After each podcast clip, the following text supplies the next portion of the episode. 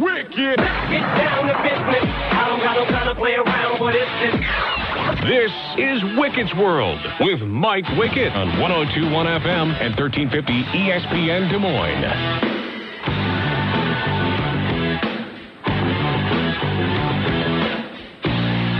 Happy Friday to you here on ESPN Des Moines. I'm Mike Wicket. This is Wicket's World. And if you are watching on the ESPN Des Moines Facebook page, facebook.com slash ESPN Des Moines, yes, even in Iowa, on the eve of the Big Ten championship game, I will let you uh, in on a secret. I grew up a Michigan fan. so I am in the office here today, uh, all throughout. I'm not liked. okay? I am not liked uh, in the office. There are a lot of uh, Hawkeye fans here, obviously, being in the state of Iowa. People are very excited. A lot of Cyclone fans around here as well. Um, but I am a villain in the office today because I am one of a handful of uh, Michigan fans in the state of Iowa rooting against the Iowa Hawkeyes come Big Ten title game coming up tomorrow night. I am really excited about it. Uh, obviously, with the team that I grew up, I am 40 years old. I've been a lifelong Michigan fan. It has been hard to root, as you know, for Michigan uh, in the last two decades. and so that's that's where I want to start. We're trying to hook up with Rob Howe from HawkeyeNation.com. He is uh, on his way from Des Moines to Indianapolis right now, and there is a lot of dead area in terms of cell service uh, in that part of the country. So we will hopefully hook up with him. And then coming up in about 15 minutes, uh, my good buddy Sam Webb from the Michigan Insider, WTKA Radio in Ann Arbor, uh, where I used to work many a moon ago, uh, he is going to join us to get the Michigan perspective. So we're going to talk a lot about the Big Ten championship game. Uh, later on, we're going to talk more about the rest of these championship games going on this weekend because it is a massive college football weekend. And I think, you know, I, I realize that Iowa fan wants Iowa to win tomorrow. Obviously, that's the understatement of the year. That's it's stuff like that that keeps me on the radio. Iowa fan wants Iowa to win the Big Ten championship game. You know, that's the kind of analysis you've come to expect here at ESPN Des Moines. But I'll say this um, I, I feel like if Iowa does not win, I don't think there's so much disdain for this particular Michigan team where you would be rooting against Michigan in the college football playoff because the Big Ten needs some respectability. Uh, Ohio State out of the championship conversation. Should Michigan get in? They're sitting at number two currently in the college football playoff. I don't think Michigan drops too far. If it's a one point win, an ugly win, whatever, they would be in the college football playoff. Now, again, I know Iowa will go on to the Rose Bowl. That's the pageantry. That is the the goal for Iowa is to play for a Big Ten title and is to get a shot at going to the Rose Bowl.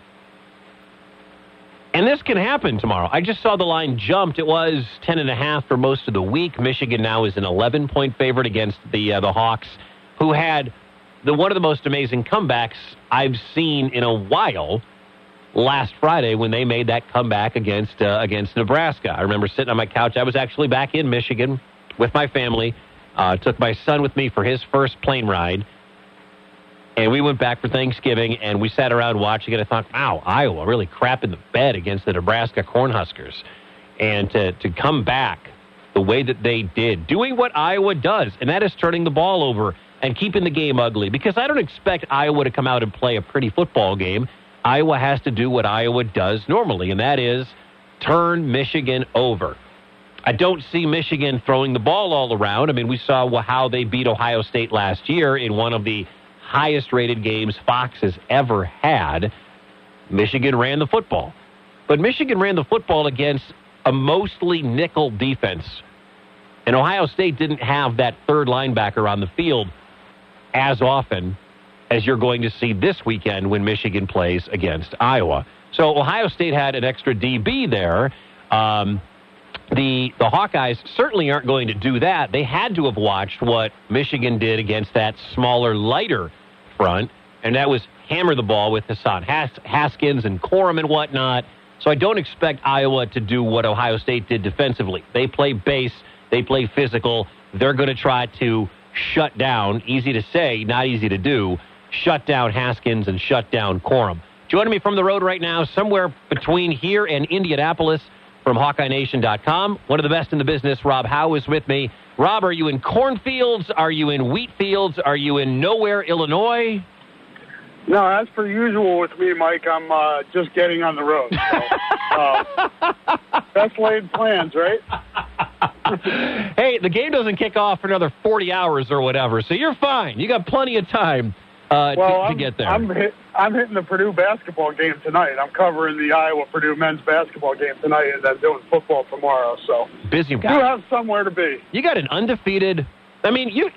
I don't think if you would have guessed that you would have said Iowa basketball at this point would be undefeated, and Iowa would be playing in the Big Ten championship game somewhere in the middle of October. You would have laughed at me. That's that's a good road trip for you.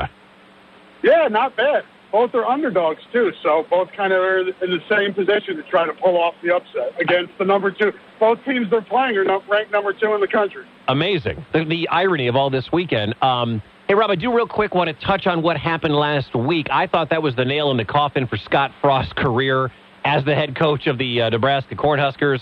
Who knows what happens there? But how'd they pull off that comeback, and how shocked are Iowa fans that Bucky lost to the Gophers the next day? Yeah, it seemed like, you know, they were, you know, the fans, and I'm sure the players and coaches to a degree were, you know, hoping against hope that, you know, the Gophers were able to pull that off. But obviously it was an upset, so you're not planning on that. So I, I think the excitement of that upset coupled with how Iowa came back against Nebraska, you know, that, that's just exciting. It's the, they beat the odds twice in like 24 hours. Which doesn't happen. and, no. And, and and speaking of the odds, obviously Michigan beat the odds and upset Ohio State last week. What can we expect? Let's talk about the defense first here. What can we expect defensively? Because this is a Harbaugh power running football team. This is not a squad in Michigan that's going to throw the ball all over the yard. Ohio State didn't seem terribly equipped to handle Haskins and Corum. Is Iowa? I think better equipped. I mean, it sounds goofy to say, but Iowa's defense is better than Ohio State's defense. I think that's pretty clear. Iowa's better against the run. Now, this is going to be, if not the best, one of the best offensive lines that Iowa's young and not as a, I mean, before the season, this was an experienced defensive line. These guys have played 12 games at this point. They should be a lot better than they were at the beginning of the year, but this is a huge challenge.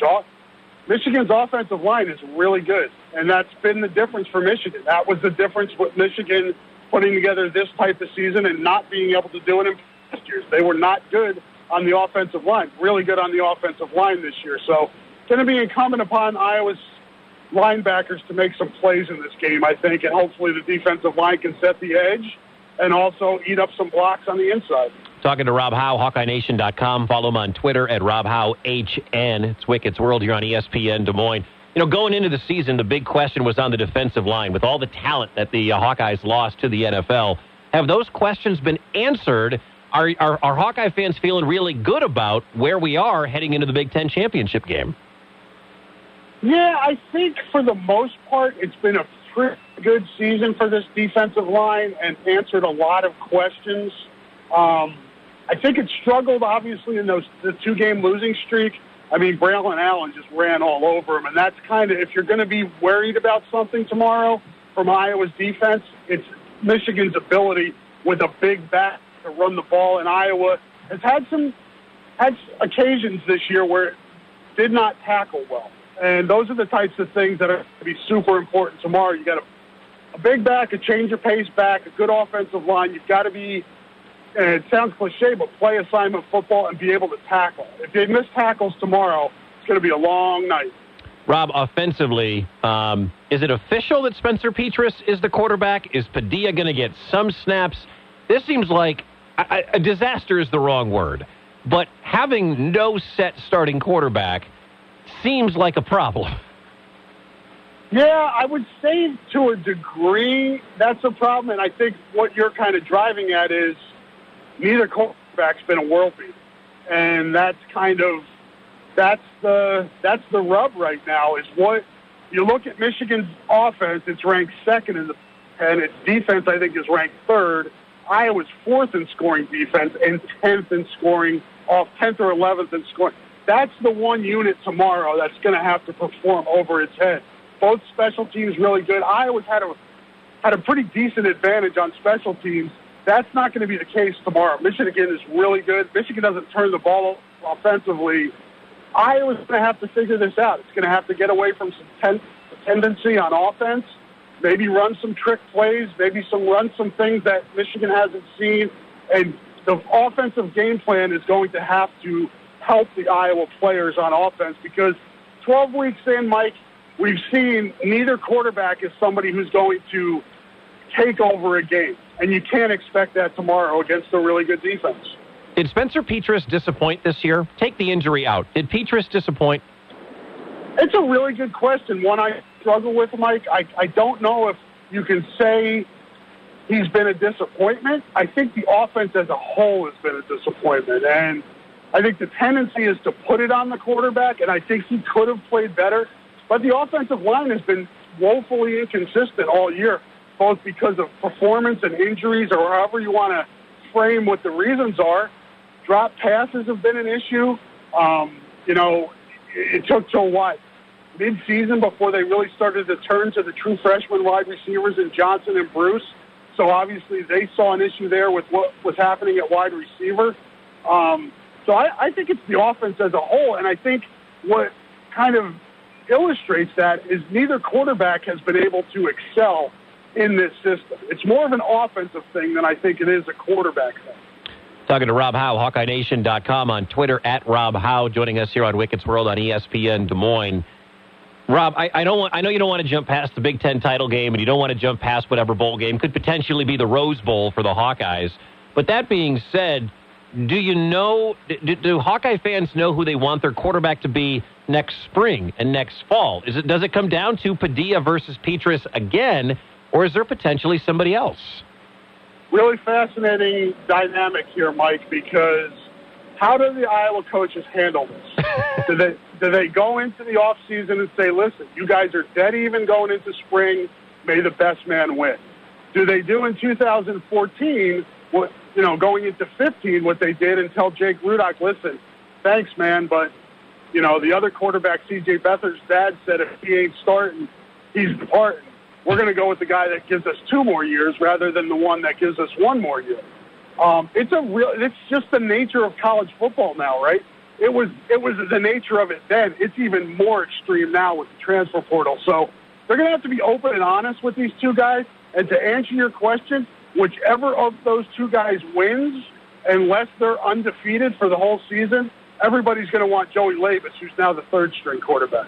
Yeah, because didn't uh, one of the kids, the, the highly recruited kids, Deuce, what's his name? Didn't he transfer recently?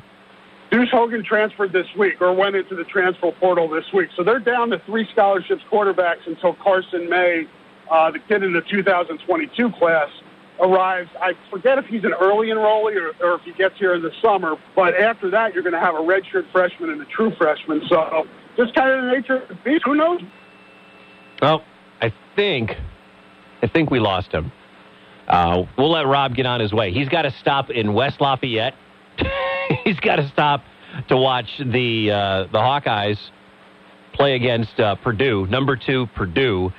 So he's got that game, and then he's got to go to Indianapolis for Iowa and Michigan in the Big Ten championship game. Cell phone problems happen. He's on the road. He's on the way. We all we've all been there. Uh, but thanks to Rob Howe. Follow him on Twitter at Rob Howe HN for the best, and go to HawkeyeNation.com if you're an Iowa fan. Uh, Rob is fantastic, and you know what? Rob's come on this show, I think, four or five times so far this season, and I really appreciate that. So, Rob, if you're listening, we still got you. You're on hold or whatever. Uh, really appreciate you coming on. You have ans- he's never told me no, and a lot of people don't have to do that. So, my thanks to Rob Howe, HawkeyeNation.com for doing that. All right, quick timeout coming up the other side. We'll talk to. We may or may not get Sam my buddy Sam Webb from the Michigan Insider, part of 247sports.com and 1050 WTKA out of Ann Arbor. Uh, he covers the Wolverines. We'll go to the other side of the coin. He's driving from Detroit to Indy. Now, there should be better cell towers from Detroit to Indy than Des Moines to Indy because you don't have to go through Illinois. Central Illinois sucks. But we'll find out. we'll do that coming up next. This is Wicket's World on 1350 ESPN from the Bally Bet Sportsbook app studio. Get social features, casino rewards, and exclusive games in one betting app.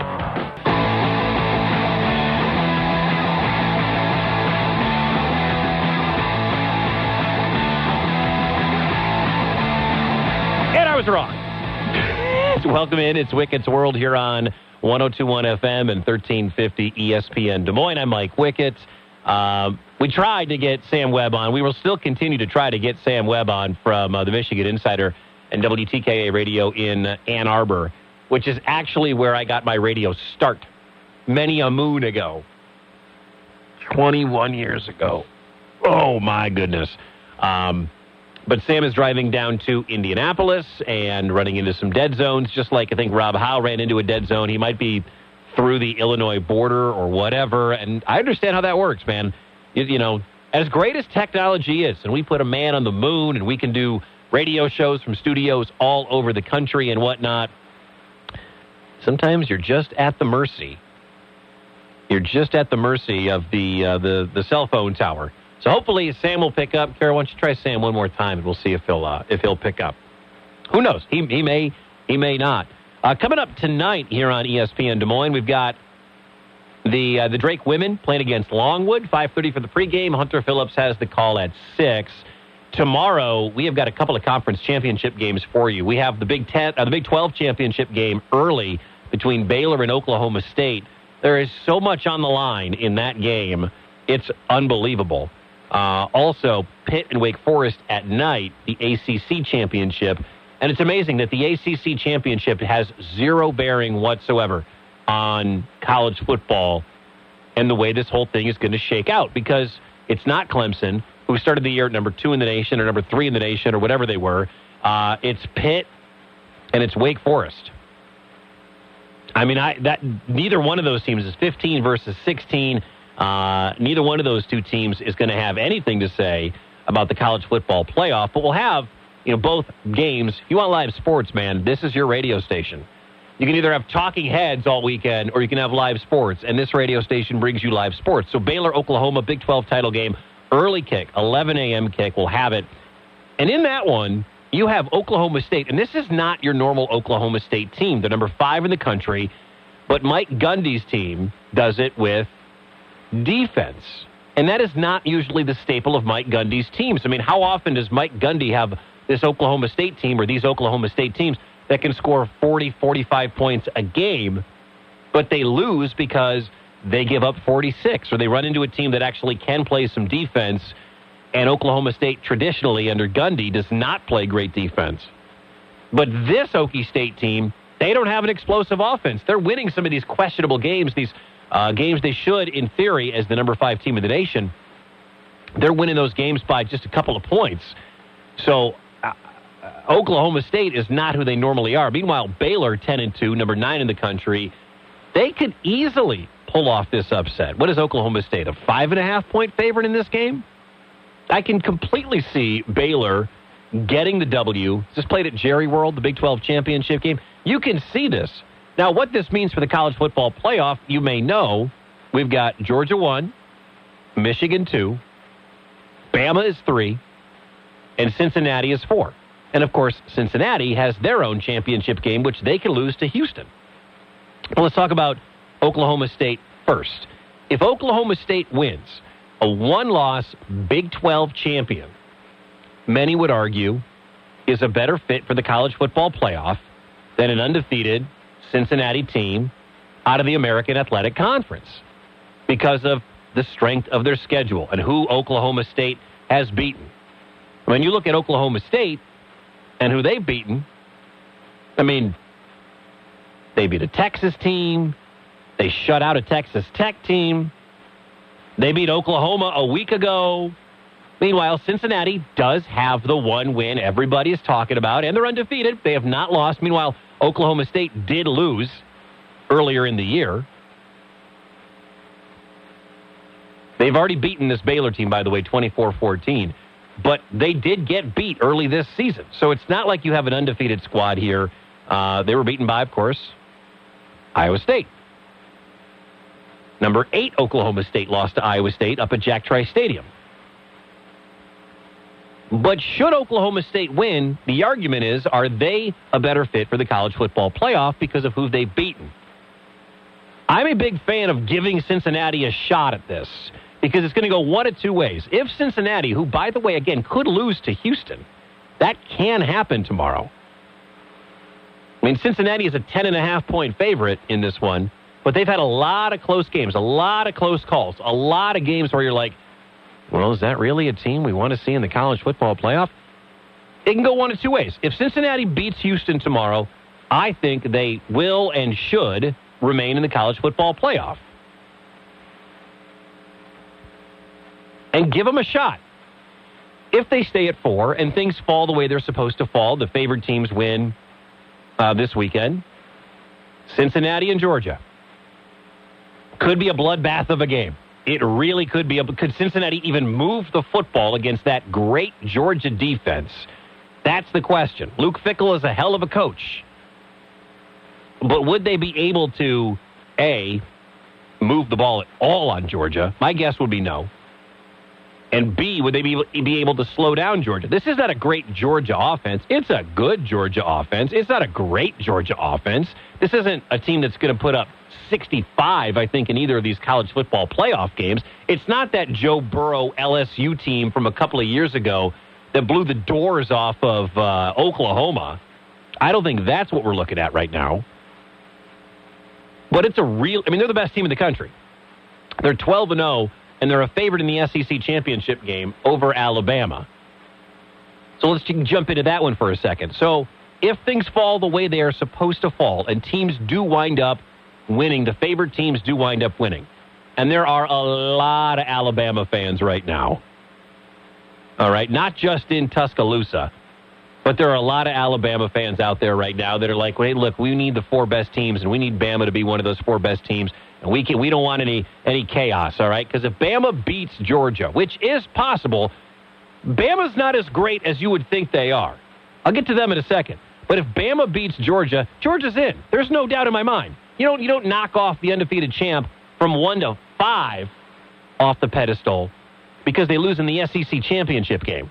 So if if if Alabama wins, it's fine. This top four isn't changing. Georgia wins two loss Alabama. Oh, by the way, Bama doesn't have the resume you think they have. All right? Bama didn't blow the doors off of the SEC. Okay? I mean, here's Bama's wins Miami stinks. Mercer. Okay, they beat Florida, who was 11 at the time, but we found out Florida's not so great. Southern Miss. Ole Miss was their best win. Then they lost to A&M. They beat Mississippi State. They beat Tennessee. They beat LSU by six. They beat Mex- New Mexico State. They beat Arkansas. They handled Arkansas. And they had to go to four overtimes in this stupid overtime system we have to beat Auburn in the Iron Bowl. This is not one of the great Alabama teams. This is not last year's Alabama team that had Mac Jones and the Heisman Trophy winning wide receiver Jaylen Waddle, DeVonta Smith. This is not that Alabama team. They're good. They're 11 and 1. They're capable of knocking off Georgia. But should they lose, Alabama does not belong in the college football playoff. And I think a two loss Bama team gets out. I think there are a lot of Bulldog fans that are in Norman, that are in, uh, uh, in Oklahoma State, at Oklahoma State. A lot of, a lot of Cowboys fans that are rooting for uh, Georgia to pull off the victory. They want to knock Alabama out of the college football playoff. So there is so much that can still happen tomorrow that has such an effect. And then again, if, by the way, and we're going to take a break, come back with Sam Webb. He's got we got him on the line. We'll we'll do that coming up in just a minute.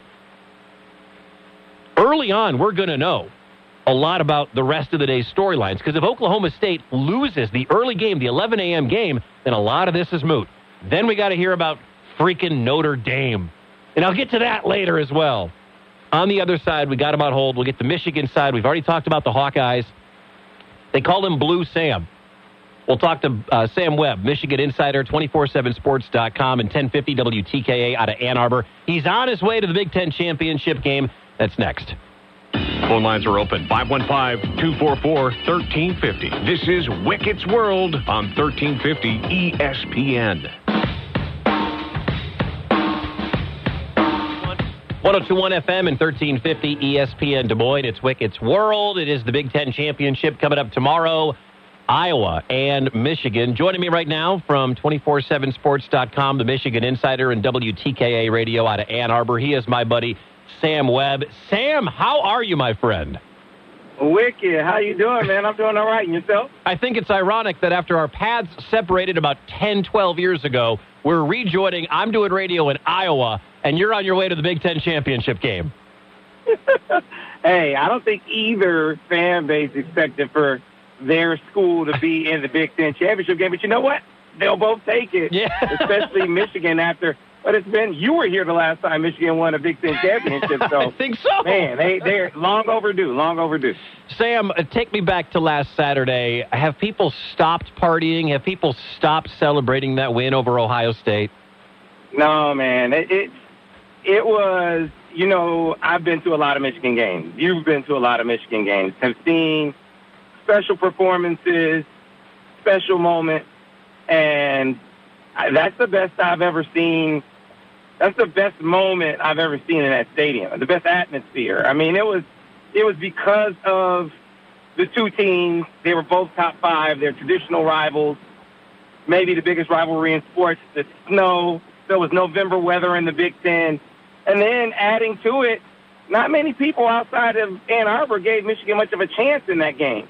And it, and they had eight straight. Ohio State had eight straight. They were 17 and three in this century against Michigan. So it just you know, it was an exercise of futility playing that team. You put all of those components together, and you you put it against the backdrop of 100 and 115,000 people with the eyes of the college football world on it.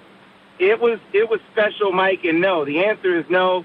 People haven't stopped partying. But what I what I my biggest takeaway is what people who aren't affiliated with Michigan are saying. Guys like Joel Klatt and Matt Leinart, who've seen a lot of college football, and they are saying it's the best environment they've ever been in. That's how special it was last week. Hassan Haskins rushes for five. First Wolverine running back to do it since what Ron Johnson in 1968. That was before your time, Sam. So that was a long time ago. Uh, I don't expect the Wolverines to be able to run the ball at will the way they did against Ohio State. I think Iowa plays more base. What is the attack plan, do you think, coming up tomorrow in Indianapolis? Well, look, every team Michigan has faced, they have featured the run. That's not going to change. Now, how much they feature the run changes, but there is always, if you've taken nothing away from Michigan's offensive approach this season, they are going to ride that run. It does not matter if you put eight, you put your whole team in a box. they think they can run against it. They think they can run against it. Now, you know, Ohio State, it was, I mean, that was like crap through a, through a goose with diarrhea. I mean, it was it was hot knife through butter. They were able to cut up Ohio State like they weren't even there. You're right. That won't be the case against Iowa. I think Iowa is better coached. I think Iowa is more fundamentally sound. I don't think that they will get just flat whipped at the line of scrimmage, which is why I think you'll see Michigan go to the air more than they did last week, and they're capable. They're capable of doing that. They just didn't have to last week and it was part of the recipe for success against that team. You needed to keep Ohio State's offense off the field.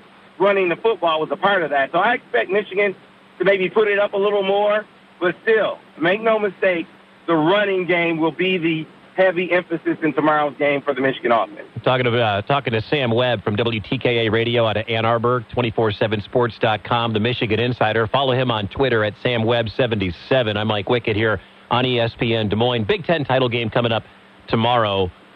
Has this question come up on your radio show, Sam? Where has this been for four or five years under Harbaugh? You know, I think you go back to 2016, man. I just don't think that they ever really recovered. It was there in 16. You remember? Yep. They rolled into Iowa City back in 16, undefeated, and I believe number two in the country, and lost the game they had no business losing. you know, they you you look at that contest as much as it boiled down to the one yard they they couldn't keep. Well, they say JT got that he didn't get. Barrett was Uh, short, the- Sam. JT was, He he was, was- short. He was short, but it wouldn't have come down to that. If Michigan had beaten Iowa, they could have lost a close game to Ohio State and still been in the playoff. Or, or how about this, Mike? If they lose to Iowa and don't get, you know, in that game, you, you remember Wilton Speight broke his collarbone. If he doesn't get hurt in that contest, they probably beat Ohio State. Little known fact in that game against against Ohio State that year, Wilton Speight couldn't throw the football down the field, and it still came down to JT getting the yard that he didn't get. So that Iowa game, it, it, it so impacted the outcome of that season, the trajectory of Harbaugh, and the narrative would have been so different. I don't think this team ever really, this program program ever really recovered from 2016. So where has it been? I think you had a lot of change on the coaching staff. I think Jim, you know, I think he hitched his, his saddle to, to Don Brown, and Don he, he just didn't have a lot of tools in the toolkit. And when the when the talent on that defense changed, he didn't change with it, and that was a big problem uh, for them. And then I think they tried to change a little bit offensively, be more spread, be more RPO. That's changed. They still have that in the arsenal, but they are much more of a power scheme team now, and they have a defense that is more multiple. I think they're they've settled into what they need to be to win under Jim Harbaugh at Michigan. Has there ever been a stock that has flipped? I mean, Bitcoin's been on the rise forever, but all of a sudden, the stock was just kind of hovering for Jim Harbaugh. And, and people were saying, well, we got to see it against Ohio State. Got. You can lose to Sparty, that's fine, but you got to beat Ohio State. You beat Ohio State, everything's gone. Is stock at an all-time high for Harbaugh? At least the highest since he sat down with Tom Brady and screamed into the microphone, "Who's got it better than us?" Uh, it's the hottest. Yeah, Well, it, it's impossible for it to be hot as, as it was when he got here. I Yeah. mean, he was walking around. He was walking around town like Prince the King, King of the, the King of Zamunda with them dropping rose petals at his feet when he first got here. But but now, now you know, as the bloom came off that rose, so to speak, to sort of stick with the narrative or stick with the sort of analogy here, uh, it it started to come back now that he's beaten Ohio State. That was what a lot of fans were waiting to see. A lot of fans, frankly, didn't think was possible, especially this year. Now, now that he's done it, uh, they they expect now if he goes to lose to Iowa, now you'll you'll hear fans, you know, start screaming from the rafters again. But assuming he makes the playoff, Jim Harbaugh has the the consensus support of Michigan fans again. Talking to Sam Webb from WTKA Radio in Ann Arbor and 247sports.com, the Michigan Insider. Uh, Big Ten Championship game coming up tomorrow. You can find Sam Webb on Twitter at SamWebb77. I'm Mike Wickett here on ESPN Des Moines. Sam, defensively, do you think Petras and probably Padilla are losing sleep with the thought of Ojabo and Aidan Hutchinson on each side coming at them? Man, Mike, that you just asked me a question you know the answer to, man. Come on, man. Is he is he losing sleep? Aidan Hutchinson is the best defensive lineman in Michigan history. That's not hyperbole. Wow. He has the stats to, he has the stats to back it up. He is the all-time sack leader in program history, and that's and that's including not getting one. He didn't get a single sack against Maryland, you know, and, and, and then they took a touchdown away from him against Michigan State. He should have another stat on there. He has impacted every game in different ways, but in every game you've had to account for Aidan Hutchinson. You just can't block him with one guy. Ohio State tried to, and they paid for it. So, I mean, and the problem is if you try to chip to his side or put a tight end to his side, David Ojabo gives you issues on the other side. So the recipe really is to not to not hang Petras out to dry. Iowa's got to run the football. They've got to run the football. If they cannot run the football, they're going to get run off the field. But they have a good running back. Uh, you know, they have the best center in the country, arguably. I think they'll achieve some things on the ground that'll keep Michigan a little more honest. And then, you know, they're going to, the pace that they play with is going to be a little bit different, too. That's going to, to maybe slow Michigan down a, bit, a little bit as well. So all of those things, I think, can keep Petras, give him a little, uh, give him a little breathing room. But, you know, Mike, it's going to be a long day when he drops back to pass. How does Iowa win this game? How does Michigan lose this game? Iowa wins this game if Michigan overlooks them. Michigan has to Michigan has to overlook them. Michigan has to make uncharacteristic mistakes. You know, Michigan has to turn the football over like teams seem to do. I mean, I, it was almost like I felt like the first four or five weeks of the season, Mike. I felt like Iowa opponents were throwing the game. I'm gonna be honest with you. The number of the number of turnovers they had. I mean, they give Iowa's defense credit. They forced a lot of those turnovers. But the number of turnovers that they had in that game, in those games, you just felt like it wasn't sustainable.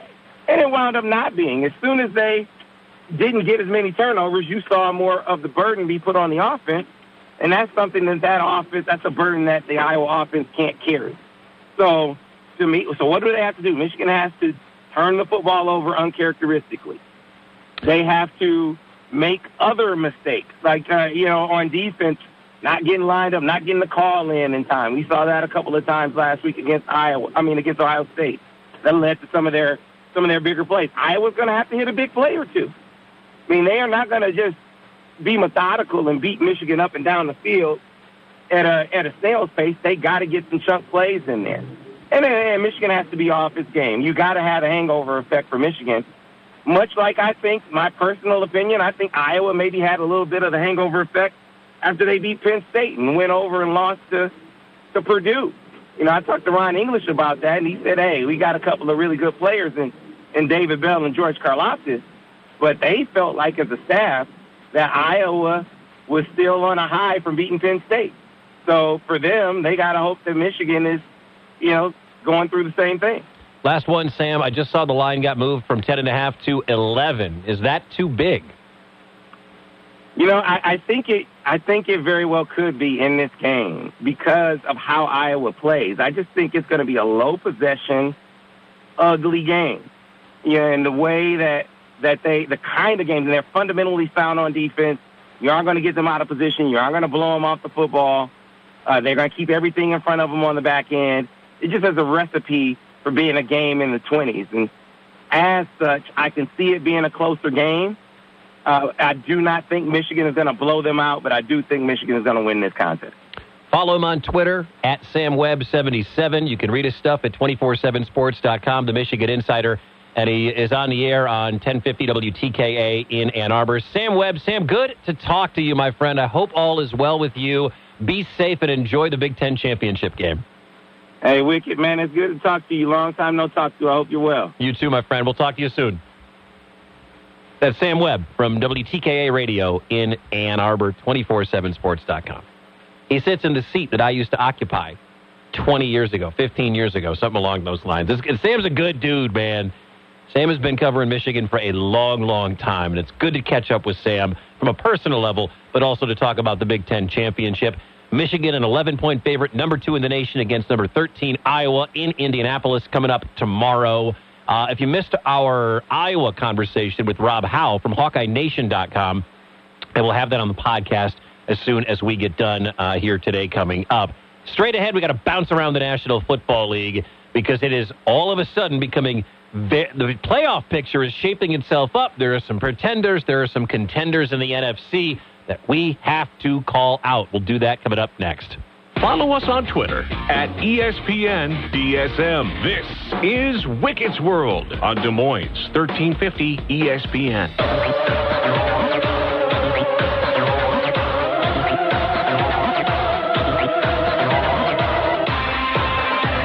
1021 FM and 1350 ESPN Des Moines. My thanks again to Sam Webb for joining me, also to Rob Howe. If you missed anything previewing the Big Ten championship game, ESPN Des Moines.com. Tonight, uh, here on ESPN Des Moines, we've got uh, the Drake women taking on Longwood, 5.30 pregame. Uh, my buddy Hunter Phillips has the call at 6.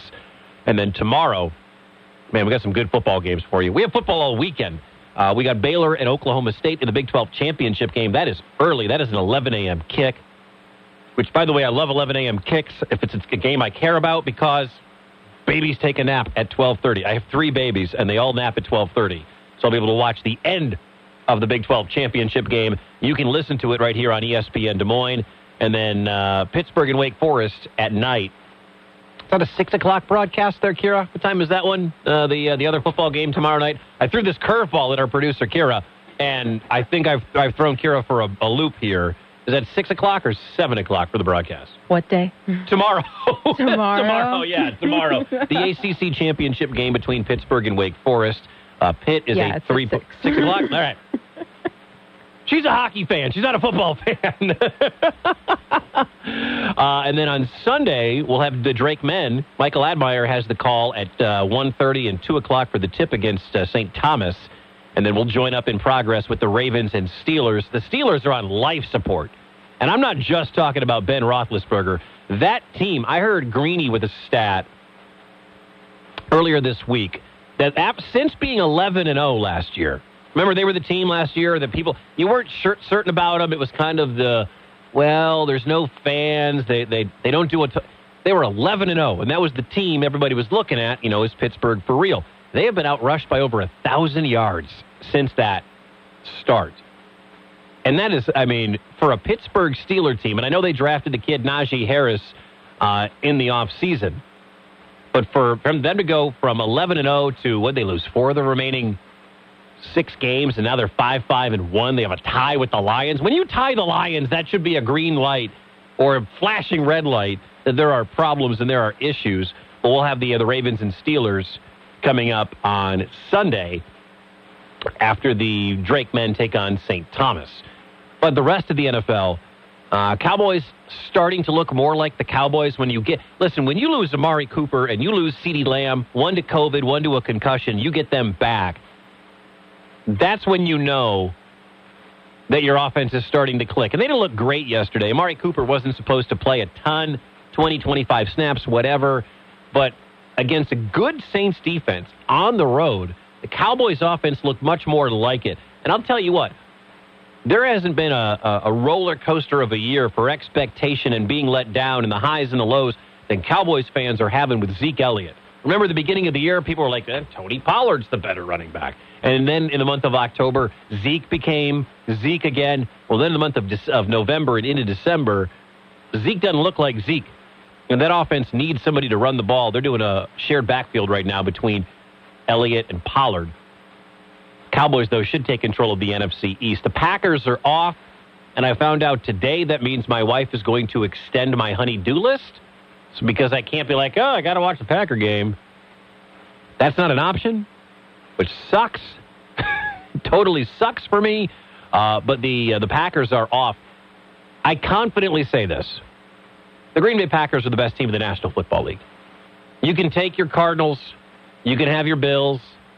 I don't believe in Mac Jones still. They listen if the if the Patriots can beat the Bills this weekend and Mac Jones can play well, all right, I'm, I'll be a believer. I think the Bills win. I think they're a two and a half point uh, favorite in that game.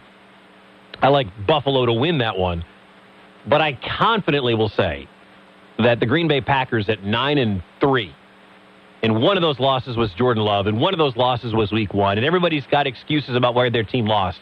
But at nine and three, and a sweep over the alleged best division in football, they beat everybody in the NFC West. Two of those on the road, going into the bye week, and now it looks like there is a good shot they're going to get Za'Darius Smith back on the outside, who hasn't played a snap this year, got a back issue, and Jaire Alexander is going to come back, and he has the shoulder issue. They may both be back for the uh, the contest against the Bears next week, and if that's the case, you get a nine and three team with a pissed off Aaron Rodgers, with a running game led by AJ Dillon, who is pounding people. You get Aaron Jones back up to speed.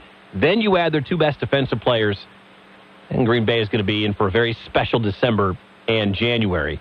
Uh, Chiefs and Broncos, as we always hit the big five, the teams that most Des Moines NFL fans care about. Chiefs and Broncos going at it this weekend. That is the Sunday night game. All of a sudden, Kansas City can play defense. They're letting up less than 13 points per game in this four game win streak they have going on right now. Uh, Teddy Bridgewater will play in this one for Denver, but I don't really think it's going to matter. If they can continue to get after, I mean, Mahomes was looking like Mahomes until last week when they played against the Dallas Cowboys, and then he looked like the air quote bad Mahomes that we saw for so much of this year. Bears host the Cardinals. I I think there's a media session later for DeAndre Hopkins. I think I read that on Twitter. And whether or not he's going to be back, all signs point towards Kyler Murray coming back this weekend at Soldier Field. Don't forget, Arizona is nine and two, and they won a couple of games without Kyler Murray, which is a really impressive thing and a really impressive feat. And if they get DeAndre Hopkins back, Arizona seven and a half point dog. I'm sorry, seven and a half point favorite on the road. If that game was played in the desert, that would be a 13 and a half point spread going the other way. And one more team that you care about because you live in Iowa, and that is the Minnesota Vikings, who have lost. I know this may sound like a repeat, but sadly, Dalvin Cook got hurt again. Uh, Alex Mattison should hammer the Detroit Lions, who are 0-10 and 1. That one's at Ford Field on Sunday. And the Vikings should not have lost. They come after, off the win against Green Bay. They go out west. San Francisco's not a great team, although they're playing better right now. Garoppolo's playing well, and they're running the ball with Eli Mitchell. Minnesota, coming off that game, was a predictable loser. They should not have lost at San Francisco coming off that win against Green Bay, but you could see that coming a mile away, right? Now they're going to go probably hammer Detroit, get back up on high, get back to 500, and we'll see if the Vikings can make any noise whatsoever in the playoffs. So there's the big five for you uh, in the National Football League this weekend. How much time do I have left here, Kara? Okay, never mind. That's going to do it. We are out of here. All right. Uh, one college basketball note next week we could have, and I don't think it's going to happen because I don't think Iowa's going to knock off number two Purdue. But we could have an undefeated Cyhawk game, which you never would have believed, considering where Iowa State was supposed to be and Iowa, where they were supposed to be going into this into this season. I still think it'll be a fun one. That's next week. We'll talk about it. Thanks to Sam Webb and Rob Howe. Thanks to Kira for keeping us on the air. Thanks to you for listening and watching, for checking it out on the ESPN Des Moines Facebook page. This has been Wicket's World. I'm Mike Wicket. Have a great weekend. And sorry, Iowa. Go blue.